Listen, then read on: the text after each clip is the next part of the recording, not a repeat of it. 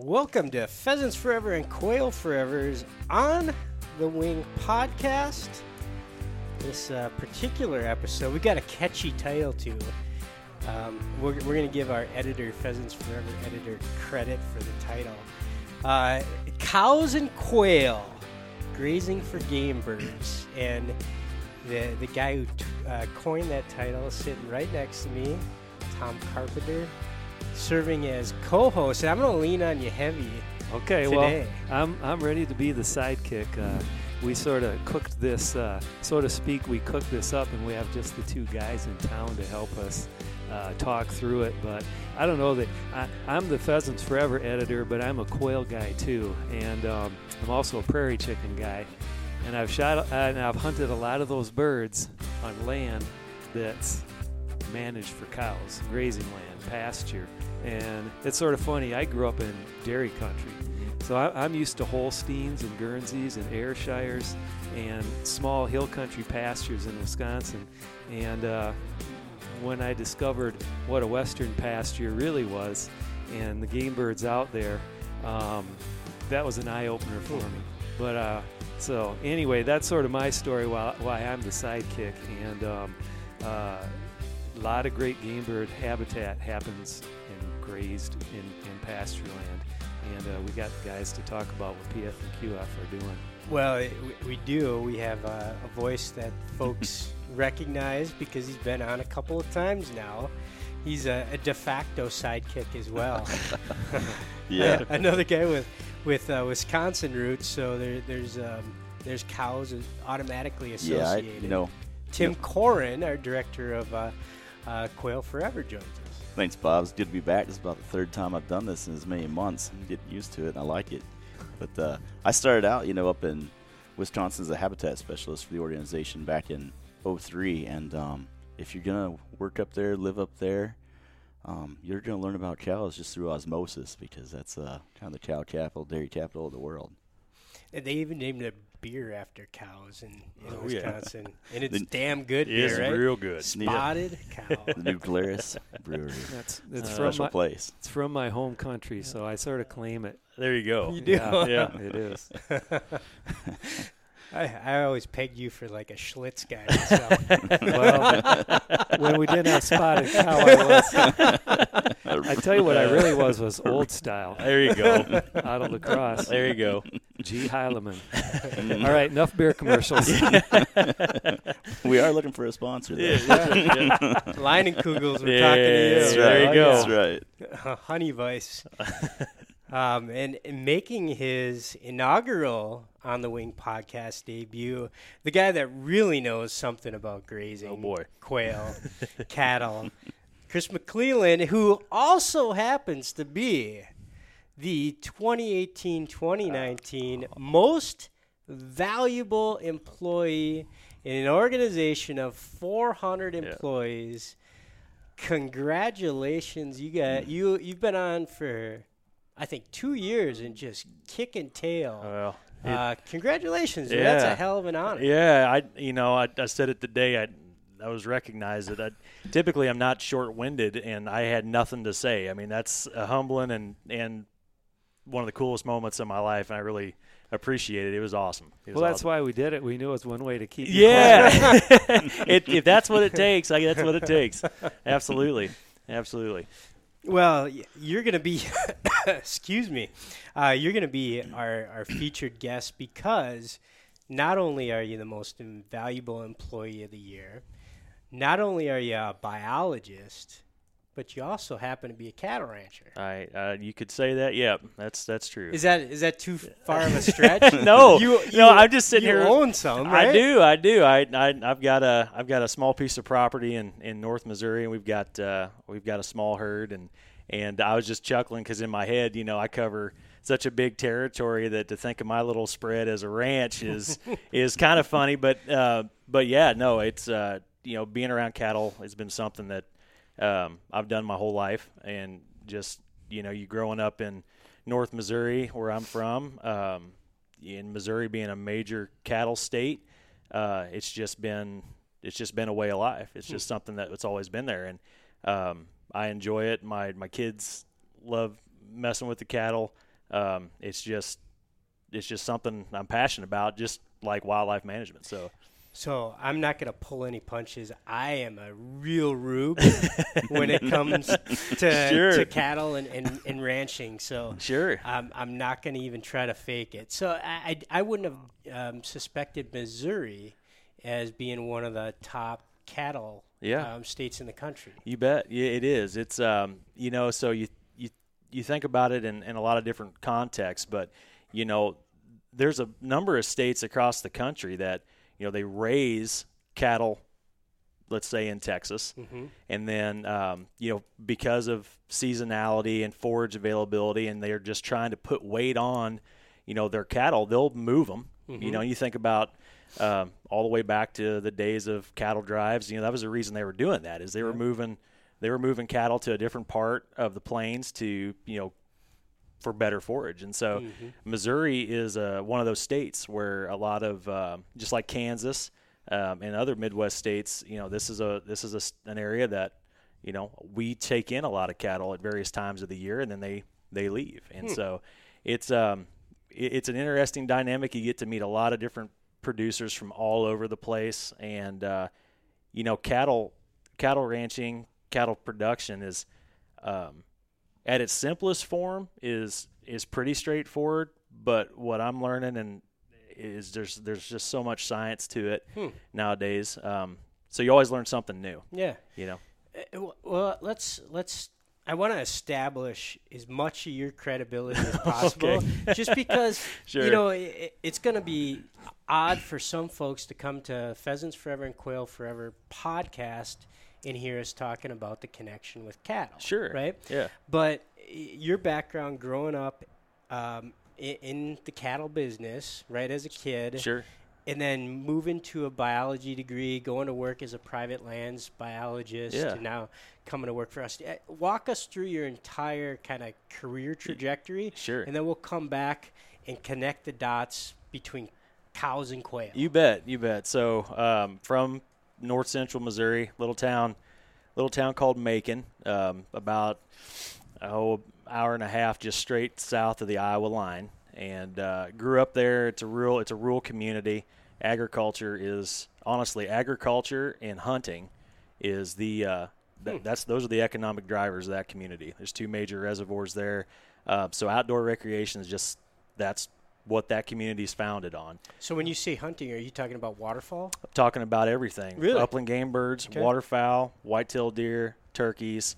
Um, it everybody says this about where they're from, Mm-hmm. but it was just a blessing to to grow up there. Um, just so much to do outside, and uh, so that's um, that's where I'm from. Um, my my dad uh, worked for works still works for John Deere, has for almost 40 years. Oh, I didn't know that. Yep, right there uh, locally. Um, What and- part of John Deere? uh, believe it or not, he started out as a mechanic and um, and just local implement dealer there. Um, and he went back to school and is their IT manager. No kidding. Yep. Wow. Yep. So he he handles a lot of the I, uh, IT work for um, several of the, the dealerships there in, in North Central Missouri. Oh, and wow.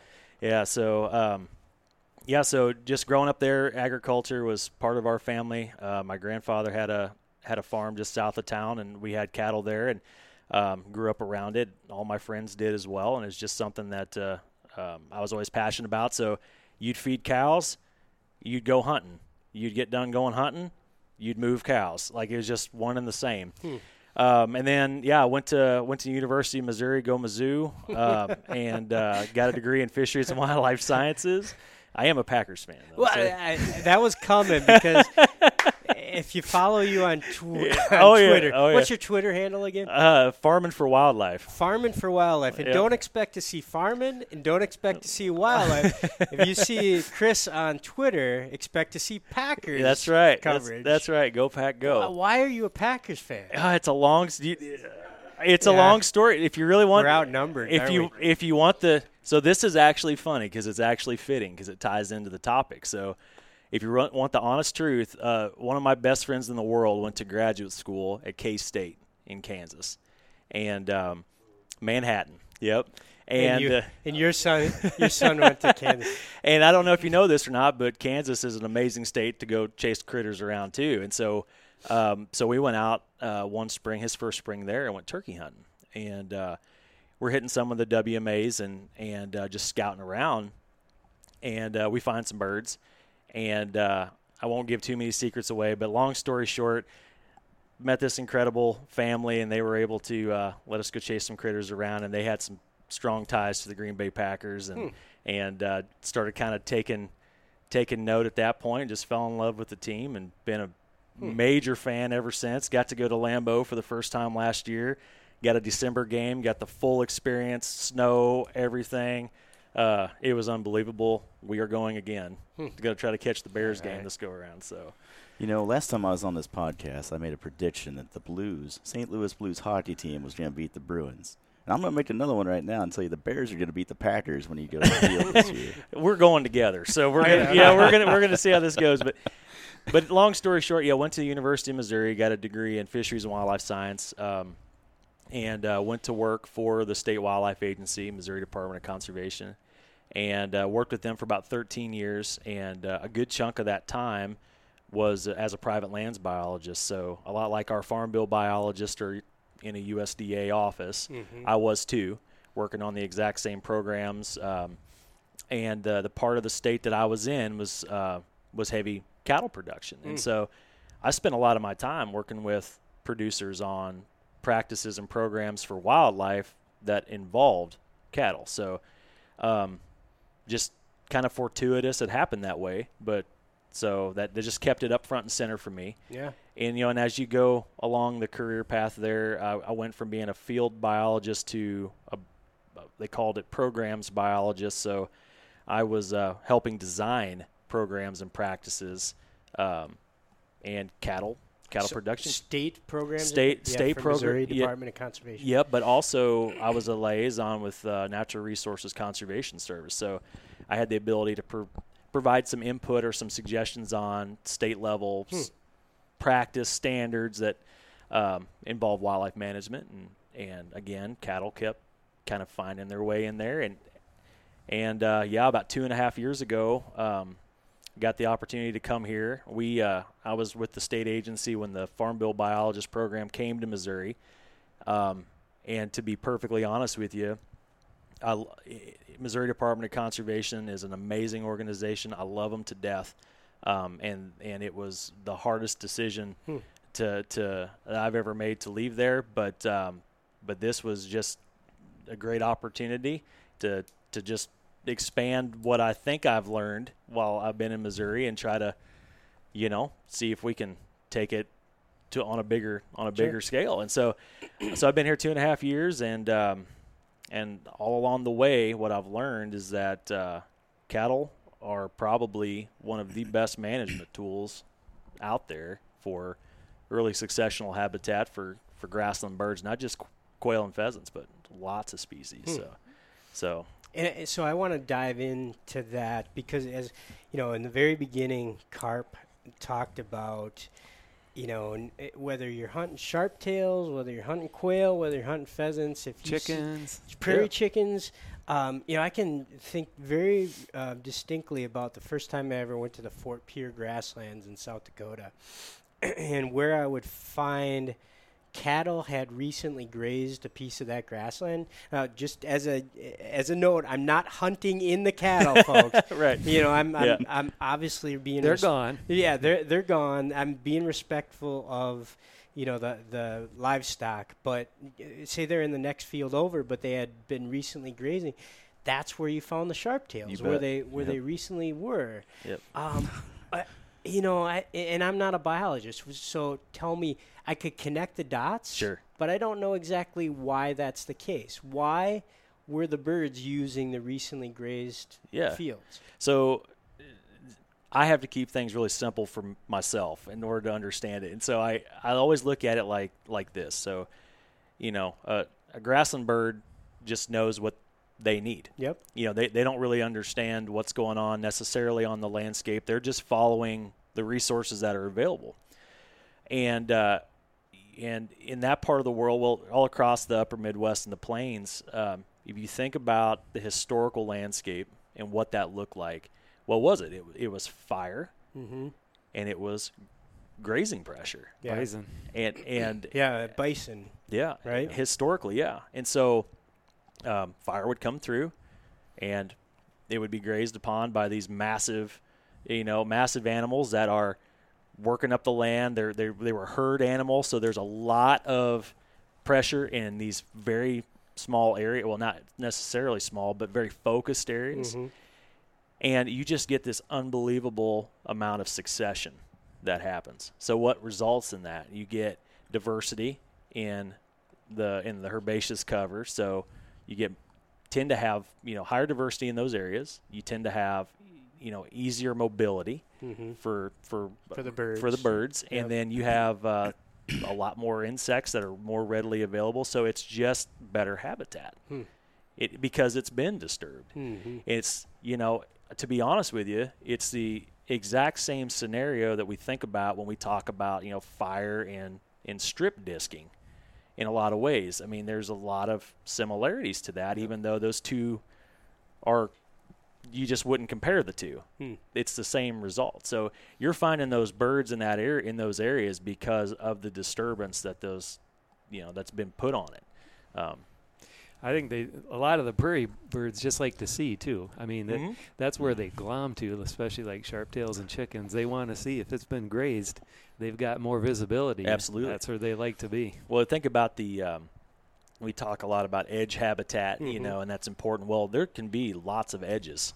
So that transition between what's grazed and what is not, they can be out here, they can be doing their thing, they can see.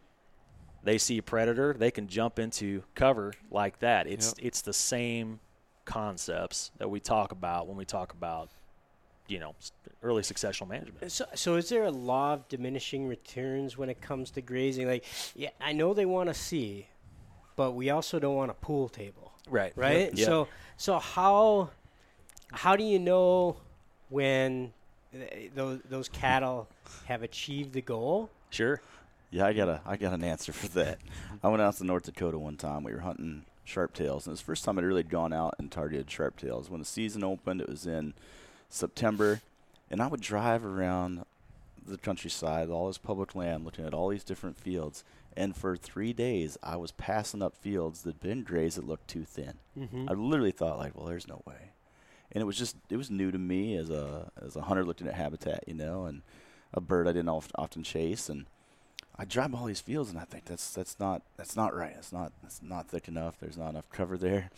And after three days, I'd shot like two birds. I was just getting it handed to me out on the prairie, and we had some. Uh, there were a group of us out there, and um, the the local guy that worked for us came stopped by to see how we were doing about the fourth day, and um, This still got this person still work for us? no, Oh, no, okay. and um, I believe it was Jesse Beckers at the Okay. time. He worked for us out there. Jesse's a good guy, still Yep. good friends. And I remember he went out with me. He said, he said, well, I'll take you out. And, he pulls up to the first field he pulls up to is one of the ones I'd passed like five times in three days, you know. And I was like, well, this is too, too thin for the sharptails, you know. And he's like, oh, this is exactly what they like. And we went in there and I we flushed like 50 birds and we shot three apiece and I felt so stupid because I'd driven by the best habitat for three days in a row. Sure. But then after going back a couple times, like just by trial and error and looking at, like you learn in a hurry exactly what that density is that they Mhm. like. And if I had any advice, I'd say start out in the stuff that's thinner than you think they ought to be in, and work your way up from there. So I, I I hear exactly what you're com- where you're coming from, and I'm wondering like sharptails and chickens. Okay, generally I've been proven wrong that it is thinner than you need. yeah. Quail maybe one notch, a little bit more, and then pheasants a fair bit more. Am I right or am I wrong from a biological? I'd say it's Perspective. pretty accurate. Yeah, it, it I mean, it kind of depends in a way. It, Hmm. it, it, it, you know. So back to your question about how do you how, do you know? know? Yeah.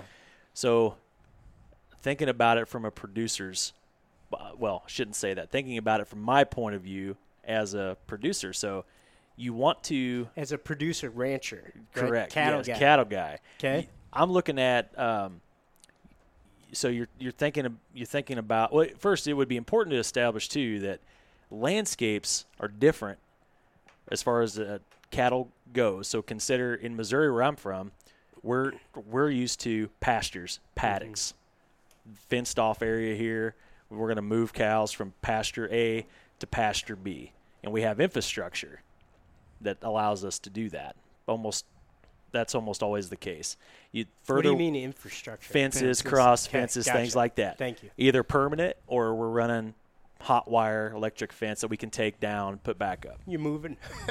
Excuse me, moving the cattle around to Yep. take advantage of the Yep. growth. Yep. Yeah, absolutely. And so you get further west and in the southwest, you know, um, bigger landscapes, Mm-hmm. um, not so much, uh, not as much infrastructure, and the cattle are kind of going where they go, uh, based on where the f- the forage is. However, the one thing that always is constant is you don't want to put too much pressure on the forage that you have. So, so you're always looking at vegetation height because you want to know how much because that's food. Those that's that's pounds on your animal out there, and uh, a lot of different grass cover can give you can allow you flexibility on how much you how much pressure you place on those acres versus others. Rangeland, you have to be really careful to not overgraze it. So you're constantly paying attention to that. Um, you know, versus some other areas where you can pound it and it'll respond relatively quickly. And, um, you know, so it's, I guess that's kind of how you look at it as far as how you know when when to move them or where to go. It's it's related to Height that, of the hi- vegetation height, and of the vegetation. Yep. Geography where you're located. Yep, yep. And um, you know, from a wildlife standpoint, we always recommend making your moves based on that. You know, pounds of herbaceous cover or forage available. You just never want to wipe it all out, and as a result, you provide cover for for wildlife and grass and birds. Does diversity of grass and forbs um, affect how fast your cattle put weight on? It can. It, it it can. So it you know, it's um when you think about grazing natives, native grazing, um, and we'll just talk about let's say focus on, you know, the central Midwest. You're you're looking at um, palatability versus tons per acre. So typically you're looking at you know spring and and and fall and summer grazing, and so you're trying to kind of figure out uh, your best approach for um, your forage quality and putting on your pounds.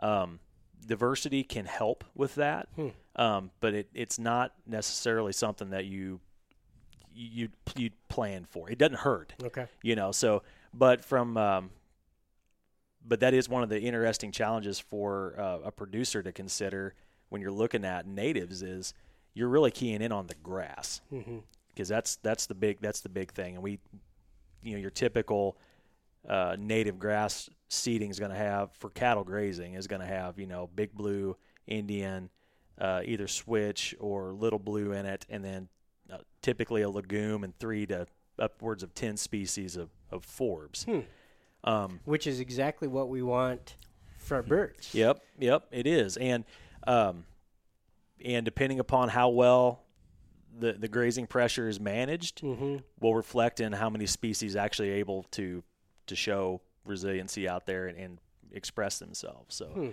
um, What about uh, so you when you talk about natives, you're talking about plants. Mm-hmm. Um, what about uh, you know brome and fescue? You know, we know it's not ideal from a bird perspective. Mm-hmm.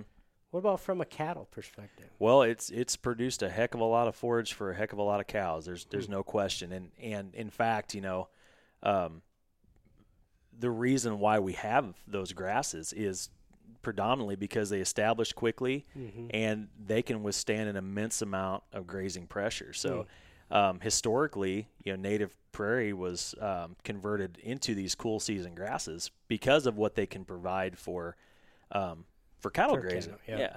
But um, from a wildlife habitat standpoint, you know, they're not as ideal. You know, and so what we what we try to do when we're talking to um, you know a, a cattle producer that's providing us with an opportunity to you know step foot on the property and provide some technical advice, which we never take that for granted. You know, that's Mhm. not that's a great opportunity. Um, we're looking at kind of a blending of the of the two. Hmm. So again, fall back to Missouri.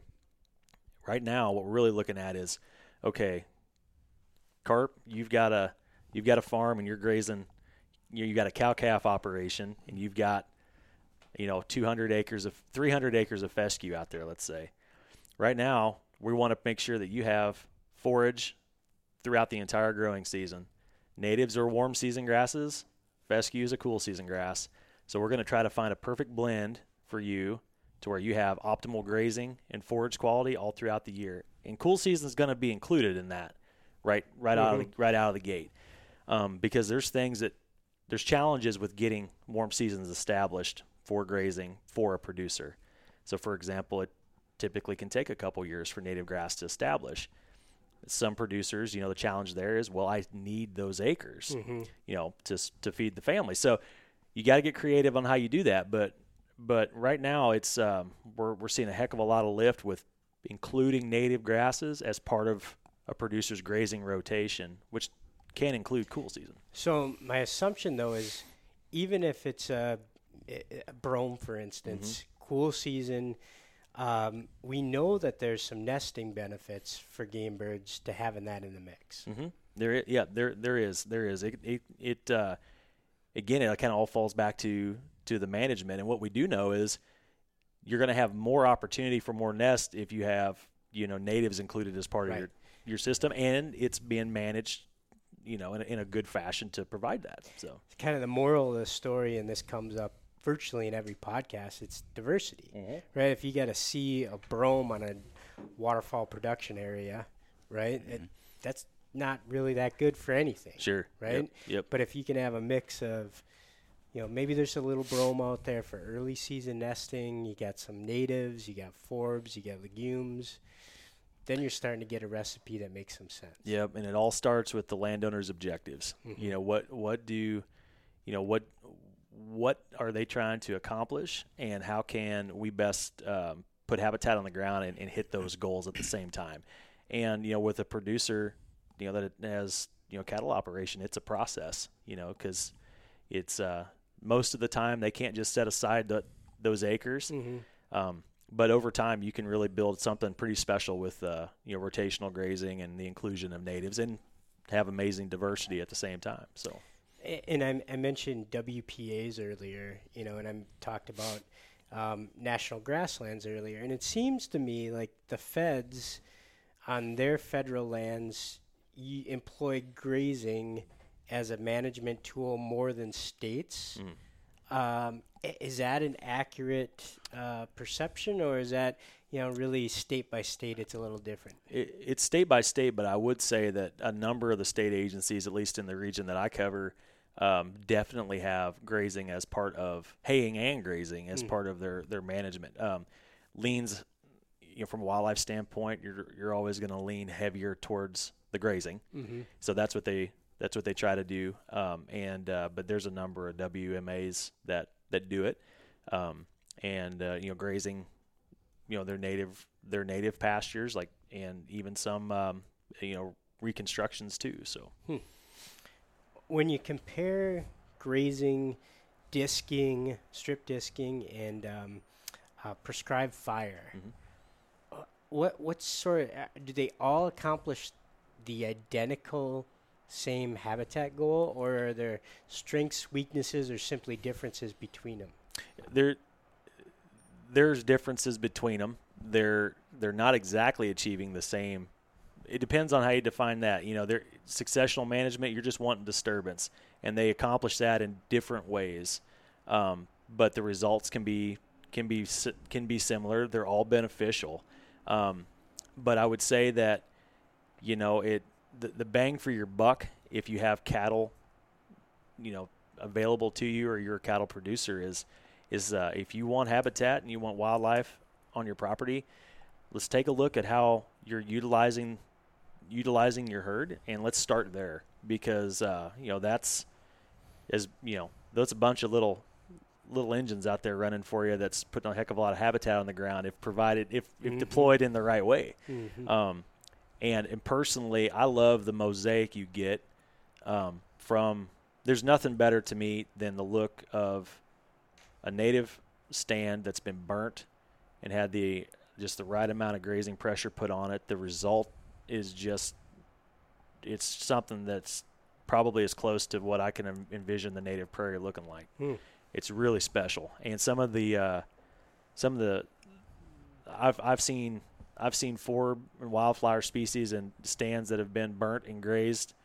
Uh, and I, I just never seen anyplace else. Hmm. You know, so it's a, just an interesting interface there, and and uh, so I always lean that way. You you talked a little bit about um, i- i- rota- r- rotational grazing. You Mhm. didn't call it that, but you, you know, the moving the cattle around to Yeah. different pieces of the field. Um, how often do you graze a piece of property during a growing season? Yeah, it's it's all relative. It's It's all. It comes back to geography. it, it comes right? back to geography. Moisture. Geography. Where are you in the world? Yeah. what are what's your resources available? What are you grazing? Um, you know, how many? Uh, what's your goals? You know, are you are you cow calf operation? Are you you got stockers? Are you background? You know, things like that.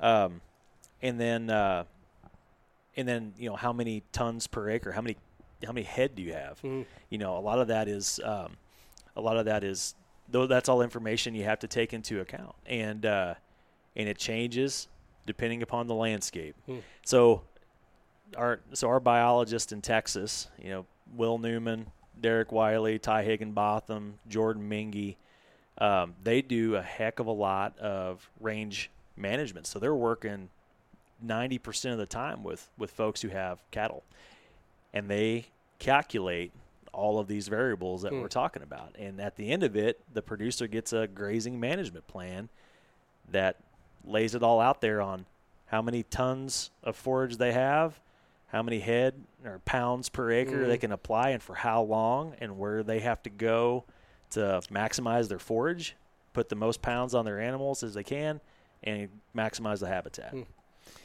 We've talked a lot about um, you know benefits for cattle for Sure. the for the producer. I mean that's important. That's that's part of the equation here. Benefits for game birds. We're all interested in that. The people listening, us at the table. You know, an, another angle that I'm always interested in, and I want to hear your take is, um, this is land. Grazed land is not put under the. Pl- it's not plowed. Mhm. It, it's in. There's nothing wrong with plowing the right land, um, but this has, to me, has special potential Mhm. For water quality and other factors. Um, things important to all of us. W- tell us a little bit about that. Um, you know, to me, that seems one of the hu- biggest benefits to this. Yeah, so you know when you look at when you look at prairie and you look at rangeland, you know the the resiliency of those landscapes when they've been disturbed, you know their ability to in, to to take in water, um, you know minimize runoff, pure clean water. It's um it, it's high, and uh, you know there's uh, there's just a immense amount of benefit that come with that when when done correctly, and um, you know, and I think it's probably a story we we don't tell that that often. Um, you know, because if you think about it, um, you know, again, look at Missouri as an example. You know, the vast majority of that landscapes, um, you know, was was prairie, and think about what we know about soil health and and uh, and cover crops and water infiltration. Um, if you look at a if you look at a uh, a pasture that's you know grazed Mhm. to the nub, you get a rain event like what we've been having down there, you can get a heck of a lot of runoff. If you have a um, if you have a uh, you know a little bit heavier grass cover there, not only do you have better habitat for birds, but you're you're capturing that water. It's going in the ground, and uh, you know you're you're replenishing aquifers and the whole the whole nine yards, and that goes up exponentially when you're talking about native, you know, rangeland and uh, native um, native prairie. So it's uh, Well, and a lot of that is root structure. exactly Yeah, I learned a lot of that from some of my friends out in South Dakota about Yeah. the depth the, of the roots and uh, and and also the horizontal spread too. you, you you bet it goes right in and goes right right down and you know you look at I mean we've all seen the diagrams. I mean, native native prairie plants have just unbelievable root depth and root structure, and and so with a little bit of grass cover and the right species in the mix, that rain's hitting the hitting the grass, going right in. Hmm. So Y- You know, we talked early on about you know being the most valuable employee in the organization, but I don't think I mentioned your your job title, which Oh, is yep. you're the regional director for the South region Yep. within the organization, which includes the states of Missouri, Nebraska, Kansas, Oklahoma, Texas, Arkansas, Louisiana. That's Did I miss it. any? you got them. Okay. You got 'em. and and you mentioned just a moment ago how wet it's been. Yeah. You know, particularly folks have seen Nebraska. I think every single waterway in the state of Nebraska Yeah. flooded this um, springtime. Give us an update on in terms of just what what's what's the habitat like across your region right now, based on Yeah. how bad the flooding's been. Yeah, and Tim's going to jump in here too because this is impacting him. But you know, Yeah. first off, you know, hats, hats and hearts go out to the to everybody impacted by it because it's devastating right now. You know, Nebraska um, was the you know was epicenter, ground zero early this spring. Um, I, you know, you look at the Niobrara, I mean, just it's devastating and lives greatly impacted. And um, you know, talking about cattle too, just a quick plug, you know, our our amazing team up there, uh, you know, like like we do, we're all family, especially in rural communities. You rally around that cause and tried to to generate some some dollars to go into es- reestablishing grazing native grazing lands for these producers who just lost everything. So, um, you know, we value that and realize how important that is, and and um, you know, so just hats off and hearts go out to them. But um, you know, right now, you, right now it's it's challenging Hmm.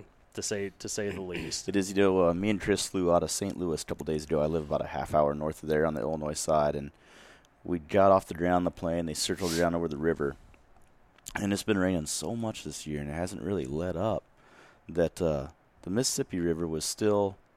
We flew over the confluence there, and Mississippi River. There's probably about before it hits the confluence and they meet up. There's about a five mile wide strip of land there, probably between the two rivers, and it was all flowing as one. Hmm. I mean, it was a good three to five miles out of its banks on both sides of the river still, and we're almost to July. Yeah. Yeah. you know, So and so from a from a habitat standpoint, right now, um, low lying areas Mhm. not good. Okay. Um, that being said, uh, that being said, you know, if we've had a lot of rain in the central part of the country all spring, and we all know what what that can mean for for reproduction and Mhm. especially for chicks early on. So I haven't seen any preliminary data yet from a lot of the state agencies on um, you know their population estimates, but you got to expect that we probably It's prob- going to take a hit. probably going to take a hit. But on the flip side, you know, Tim and I were talking about this earlier. On the positive is where we have habitat and and up in higher elevations, hmm it's looking really really good. If there's been management there, Hmm. so that's a positive.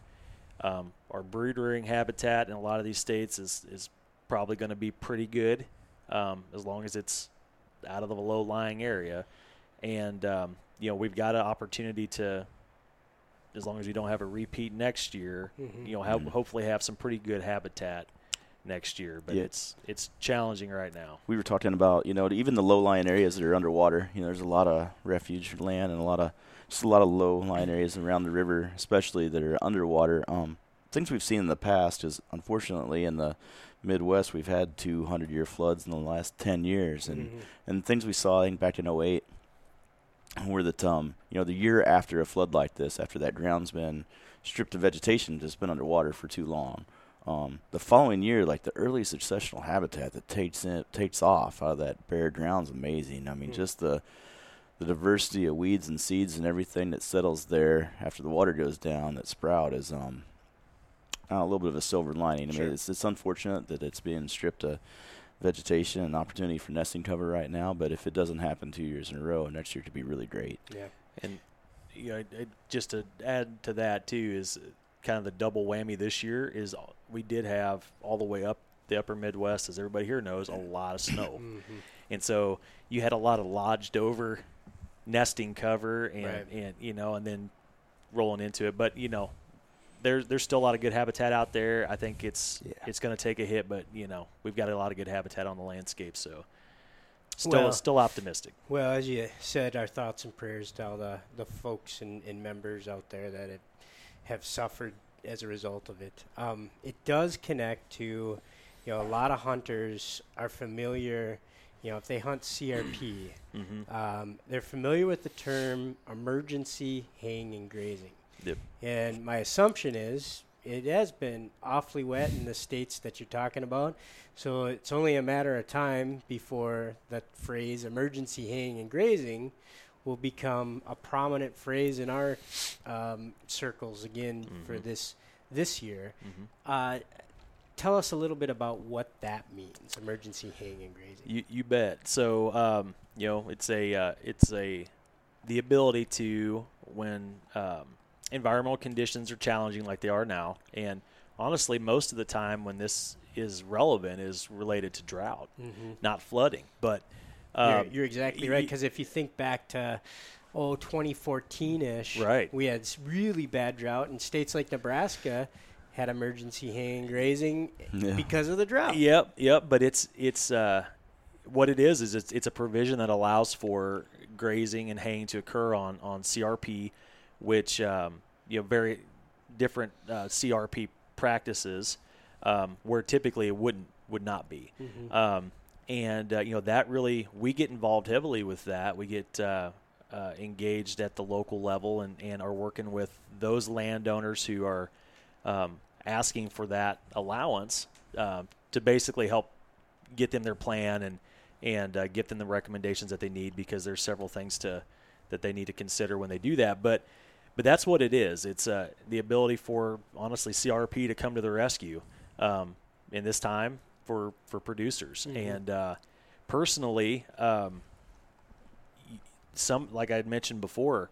Um, well, I'll tell you a story. 2012, we all remember the drought there. Mhm. Um, emergency haying and grazing was came In on ear came on early Yep. and was in play. And um, and uh, so I was in Missouri at the time, working for the state, and we we worked through a number of uh, applications and producers and uh, got got it all rolled out. And uh, later in the summer, went and looked at some of these CRP fields that were just grazed, and uh, then looked at them again the following year.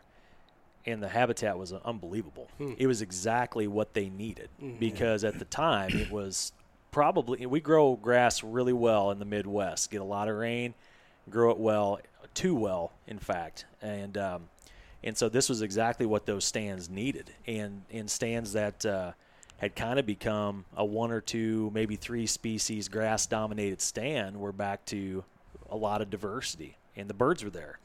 Um, so so yeah, it's it's uh, it can be a really good thing, and you know it's just another example of a of a farm bill program that we love that can be very beneficial all the way around producers as well. So yeah it comes back to balance again right because if you do too much of it and it wipe where where hunters get frustrated they show up their favorite piece of public ground or CRP walking ground uh, you know opening day in October and it's a pool table sure, right? Then it's like, son of a gun, why do they have this emergency hay and grazing?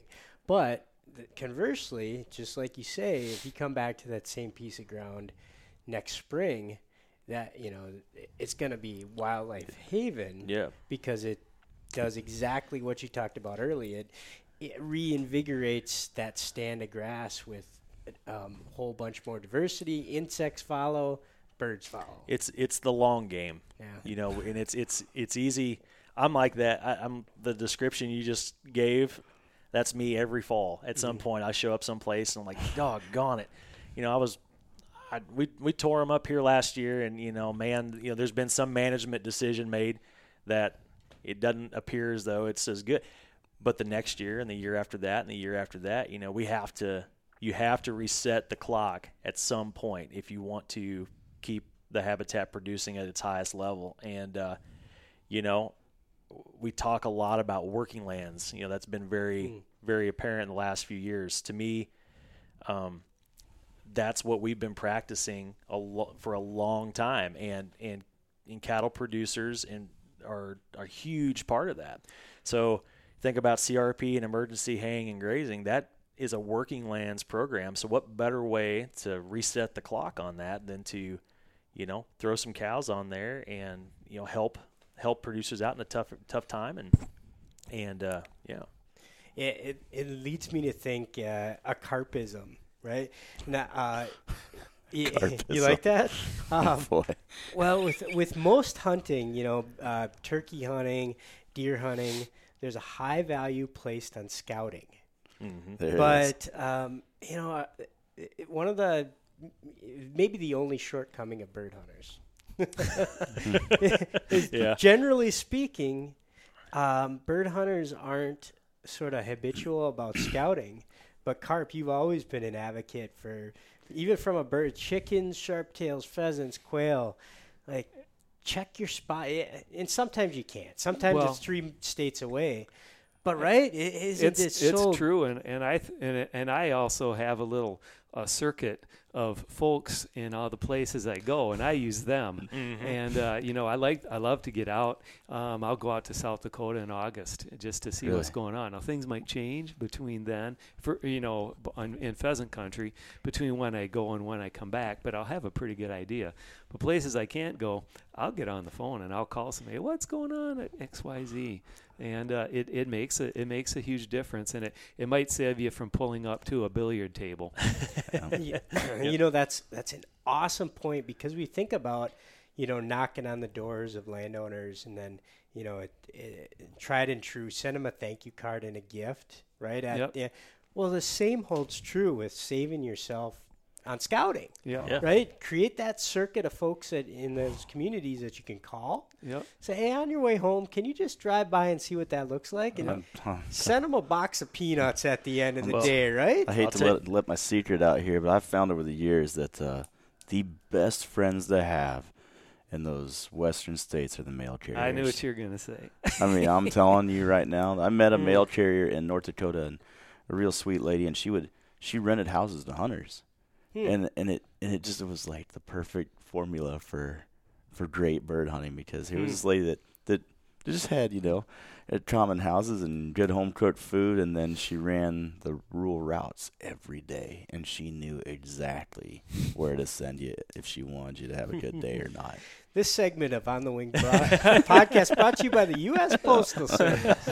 I, I will say, I will say, you know, the the thing about all pro- producers in general, and it's something that um, I admire and have a lot of passion for, is that you know their life is being out there every day. You're never going to find a better resource. Um, just you know, as a biologist, when you're looking at, I can't tell you how many times, you know, I get. I'm a private lands biologist. I get placed in these two counties. I didn't grow up there. I don't have any historical knowledge, and I'm trying to provide recommendations. I, I talk to the local producers. You know, they can tell you, um, you know, honestly, the way things used to be, and and uh, and it's uh, they're great resources, and they know they know what's going on out there, and so, you know, mail carriers number one, producers one A. So Yeah, barbers too. Yeah. Everybody tells the barber what they what they saw in the Yeah. morning when they come get their haircut. yep, yep. So, eh, so the next thing I'm thinking about is EQIP. Sure. Um, and, and well, explain EQIP Mm-hmm. because I, for one, just hate acronyms. You bet. um, and what, wh- how that plays into haying and grazing. You bet. Uh, Environmental Quality Incentives Program. It's a program of the the Farm Bill. Um, it is think of think of it this way. So we're all f- probably familiar with there's multiple programs under the Farm Bill. There's EQIP, CRP, easement programs, stewardship programs. EQIP is the fix it program. So if you have a you have a resource concern or an issue on your property, EQIP is where you go to find a practice to help fix it. And so, um, typically, our involvement as it relates to with to cattle producers is it's uh, forage and grazing plans and uh, helping them establish infrastructure, um, cross fencing, alternative water, um, things that are going to make allow them to graze their property more efficiently more effectively and provide higher quality habitat uh, for uh, for wildlife. And so um, it's an unbelievable program for that. Um, there's a in every state that I'm I'm involved in, the EQIP program is uh, is a leader on uh, just providing that assistance to landowners and especially cattle producers, and uh, we use it a lot and uh, and uh, help a lot of uh, cattlemen and women out with with EQIP. And So if you're listening to this podcast and maybe you're a producer, maybe you're a hobby farmer, maybe you're a hunter that knows a whole bunch of ranchers, um, getting that uh, landowner, that rancher connected to a Pheasants Forever, a Quail Forever farm bill biologist to talk about EQIP, Environmental Quality Incentives Program. Uh, and h- that's a tool that can help a landowner diversify the type of habitat that's on that, that pasture on that ranch, Yep. and the birds 100% will respond. We love fat cows, and we want to help the producer have a lot of them. We love fat quail too. We love they, fat. That's right. We, They fly slower. Yeah, we love fat quail too. That's right. That's right. That's right. Absolutely. we need to beef up those quail. That's right. About quadruple them, I'd Yeah, say. Yep. Yep. We like. the- we like. Steroid era quail. There you go. Um, the last program that I wanted to talk about is a real innovative program connecting um, bee-friendly beef. Yeah. Yeah. So bird friendly. Oh, I'm sorry, Yeah. bird-friendly. Yeah. Yep. So um, conservation ranching or uh, Audubon conservation ranching (ACR), uh, as it, as it can be uh, sometimes called, is uh, is a really really cool program um, that our friends over there have uh, have had going on for um, several years. Um, I've had some intimate knowledge with it because of again throwing back to my roots in Missouri. Missouri was one of the pilot states for this, um, but what it essentially is is a, uh, a market-based incentive program for producers who are uh, kind of embracing a lot of the things we talked about today. Um, you know, grazing and and um, and managing their pasture lands in a way that is uh, maximizing grassland bird habitat. Um, and uh, so there's a there's a certification that comes with this, and so kind of skipping the, through a few steps there. But once the the beef is sold, it goes to the market. If this producer is involved with that program and has checked all the boxes and is managing sustainably and providing a heck of a lot of bird habitat, they get a seal on their on the package, and it's certified bird friendly beef. And uh, it's uh, the market is growing for that. We're um, we're excited to be involved in it. Uh, Missouri, Oklahoma, Kansas. Um, we're we're uh, engaging with uh, the director of conservation ranching in those states and just kind of getting that pony out of the stable just now. But you know, in my mind, it's a it's a great opportunity to really help um, a producer that's interested in in grass fed, grass finished beef products, and uh, and get them connected with the right people to get them into the market that they need to be in, but then also help get them the technical assistance they need to put a heck of a lot of bird habitat on the ground. So, um, so yeah, we're it's it's up and rolling. Um, uh, Chris Wilson with Audubon is who we've been working with. He's fantastic. We actually grew up in the same hometown. He has the same hometown as me, which is Did he grow up as a cattle rancher too? I don't I don't think so. I don't think so. I'd have to ask him that. He probably wouldn't admit it if he if he was, but Are you wearing? Oh, you are wearing cowboy absolutely boots. You're legit. Absolutely, there is, there's no other footwear. But you're not wearing a cowboy hat. No, I can't. I you know after seeing Sam Lowry in a cowboy hat, our previous Western director, I just don't know if I could pull it off as well as him. So why why even try? But no, it, Audubon is a Audubon Conservation Ranching is a really innovative program that uh, we're excited to be part of and looking forward to continuing on with. So Well, as we uh, as we wrap up, I want to kind of go around the horn and, and, and get some closing thoughts. But you know, anytime you know, for my closing thought, anytime we start thinking about cows and wildlife, I, I think back to a guy we worked with for a number of years, Ben Begalke. Oh yeah. Um, ben was our regional biologist for the state of South Dakota for a number of years, and I think he works for the Wyoming um, maybe NRCS now. Uh, Game and Fish, I believe. Uh, And just a great guy, probably the best darn shot I've ever seen. Um, He did a lot of practice. yeah, he, he, he was a very good hunter and incredible shot. Don't tell anybody I told him that. But um, just uh, he always, um, from a South Dakota perspective, always connected the dots in his presentations and just eh, when whenever we'd hunt together, he'd connect cows to pheasant habitat, quality pheasant habitat. And it was exactly Chris what you discussed early on here is just it's that it, it's a tool to create early successional habitat, create e- edges, re-energize the, the natives, get those legumes, the uh, the forbs. So it's not a monoculture. Anytime we look at anything that's a monoculture, and it's just not ma- being maximized as a habitat for wildlife. Yeah.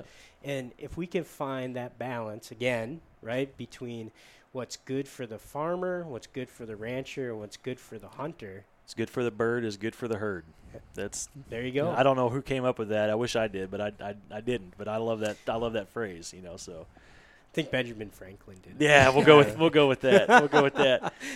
Carp, what, what what do you what's your closing thoughts on uh, cows and quail since you coined the term for this podcast? Well, I'll tell a story because I like to tell little stories, but it, it, it relates back to what, what what Tim talked about about this is too thin. Uh, th- this cover in North Dakota.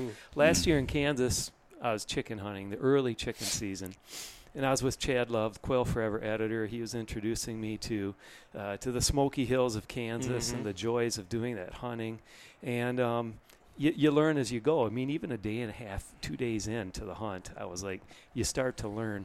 And we mm-hmm. we pulled up to a spot, and it wasn't. God dang it! Look at this billiard table. It was, God dang pheasants. We need some cows. it was thick. It was tall. It was Yeah. to our shoulders, and I'm like, get a, get me out of here. and you know, but while, while I'm mentally making a note in the other corner of my brain, like pheasant season, pheasant You'll be season. back there in November. Yeah. Oh, And you know, in the next, I can't remember it was the next day or the, the day after, but we're at a different spot. Walk in, graze country. I was coming up through uh, a couple spots, and you know, we hit a grazed spot, and and like, yeah, this is pretty good. Saw a bird on the edge to a little less grazed spot. Went up in there, was going up a spur ridge up to the top of a ridge, and it was knee-high grass. It had probably been grazed. I don't know at some point that year. But was just beautiful, and and I've told this story before. My little pup, she locked up on point. Is it another meadowlark? Maybe another quail? I came face to face. She was with a prairie chicken, Hmm. And somehow I got it. It was Mm. it was four times bigger than a quail, so I actually I actually got it. And we're Yep. sitting up there on this ridge in Kansas. You can see for miles and miles. Yep. We're holding this prairie chicken. The autumn wildflowers are blooming. It's, it's like the Garden of Eden. mhm. And all I can think was, thanks, rancher, thanks, cows, Yep. Mhm. Yep. for this. Absolutely. And thanks, grasshoppers, for Thanks- fattening yeah, up and that it's chicken right. slow enough. Yep. Another another carp is in my scalp, but I also check crops, and that's exactly Grasshoppers? Grass, grasshoppers, and and I still don't know what the forbs were. There were some little leaves in there, so there's my geeky geeky There you go. side That's of a the That's a day. good story. That's a great story. Yeah. I, Thanks, cows. I don't even want to try to follow that up, but the one comment I will make is that, um, you know, over the years I've been finding some of the best bird habitat has been the stuff that's been grazed, and the thing that excites me the most about just healthy grazing management is that it's producing these birds as a byproduct. Uh, the way they're managing the land, it's not that they're directly trying to make more birds; it's that they're they're still able to make a living off the land and produce the birds as a byproduct, and Yep. that's not uh, always possible with grain crops and things like that Mhm. nowadays. And um, it's exciting to see ground that's being worked and still producing the Yeah. things that we love. And with the uh, final word, the MVP, the Uh, LeBron James. Oh man. Now let's you- see. Well, who would be the Brett? The Brett Favre. Oh my, Oh gosh, goodness, that good is that is some high praise right there. I tell you what, I heard it. I saw on Instagram he might be coming back. to what? third, Yeah. third string, third No string kidding. backup. so, how'd you feel when he league. became a Viking? Oh, you know what? It's another you know podcast It right was there. yeah. I don't know if we got enough time. No. It was it was good. It was good. I I enjoyed watching him. And you know he he said uh, I might be messing this up, but I swear I watched an interview with him when he was playing for uh, for the Vikings, and he said, you know, that was my that's when I knew I was I was done. Is uh, I took a shot, ground was frozen, head hit the back of the it hit, hit the back of my head. I just got up, I walked to the bench, I went inside, took a shower, got a couple chili dogs, said I was done. I thought that was amazing. I was good, but you know, I on the you know on this note for me is you know, Tim kind of said it. Carp, you've touched on it too. Um, if we're going to be successful in wildlife conservation as a whole, it's going to be it's going to be with working lands. It's going to be with with producers, and uh, and we love them and we need them. And uh, the the thing that uh, is near and dear to me, um, you know, cattle cattle production, farming and ranching, is uh, is so important for wildlife habitat, and there is a great way of combining the two. Mm. And uh, there's nothing more rewarding than knowing uh, you're helping a producer strengthen their bottom line and and help them be more efficient, uh, efficient and effective. And you're creating some amazing habitat at the same time. That is why we do what we do, um, because if if they're happy in all facets of their operation, chances are it's going to continue on. And uh, you know, and and there's just something magical about that. And so, you know, like you said, thank you ranchers, thank you cows. I'll second that. That's the next bumper sticker. so we'll go we'll go back and get the graphic designers to work on that. There you go. Yep. What's good for the bird good is for good the, for the herd. Good for the herd. Yep. Uh, if folks listening want to learn more about uh, uh, like we mentioned, EQIP, uh, farm bill programs, or even um, you know talk to Chris a little bit about ranching. Sure folks can email you at? C. McLeland, which is spelled M C L E L A N D as in dog at quailforever.org. It's not as bad as Tim's email address, but it's close. and if folks want to talk to Tim about uh, everything we got going on with quail all over the country, it's T. Caughran, which is C A U G H R A N at quailforever.org. A couple Irishmen sitting here, I think. Yeah, that's right. and if you got a, a, story idea for our editor, yeah, you actually have to use it, the, his first name. Yeah, which Bob doesn't know. what, what, Tim, right? no, Tom. just, just kidding. T Carpenter. Yep at T- pheasantsforever.org. Yeah, it's in your magazine. It's in your Pheasants magazine, or if you're a coil guy, T C A R P E N T E R at pheasantsforever.org. And I think it'll come to quailforever.org too. Yep, it, it will. will. It will. Yeah. Um, but it, you have to. And I have a Quail Forever shirt on you today. Do. You do. You better. Uh, uh, but you do have to address the note to Carp. Carp. Otherwise, he won't open it. Too yeah. formal for him. Yep. Yep. I won't recognize. I don't. Yep. I don't know my own name half the time. uh, folks, thank you very much for listening to this episode. Cows and quail grazing for game birds. Um, this has been Pheasants Forever and Quail Forever's On the Wing podcast. Please give us a review, um, and uh, we look forward to talking back at you down the road. I'm Bob St. Pierre, and if you are not yet a member, pheasantsforever.org or quailforever.org, we need you, we want you, and the birds need you too. Thanks for listening.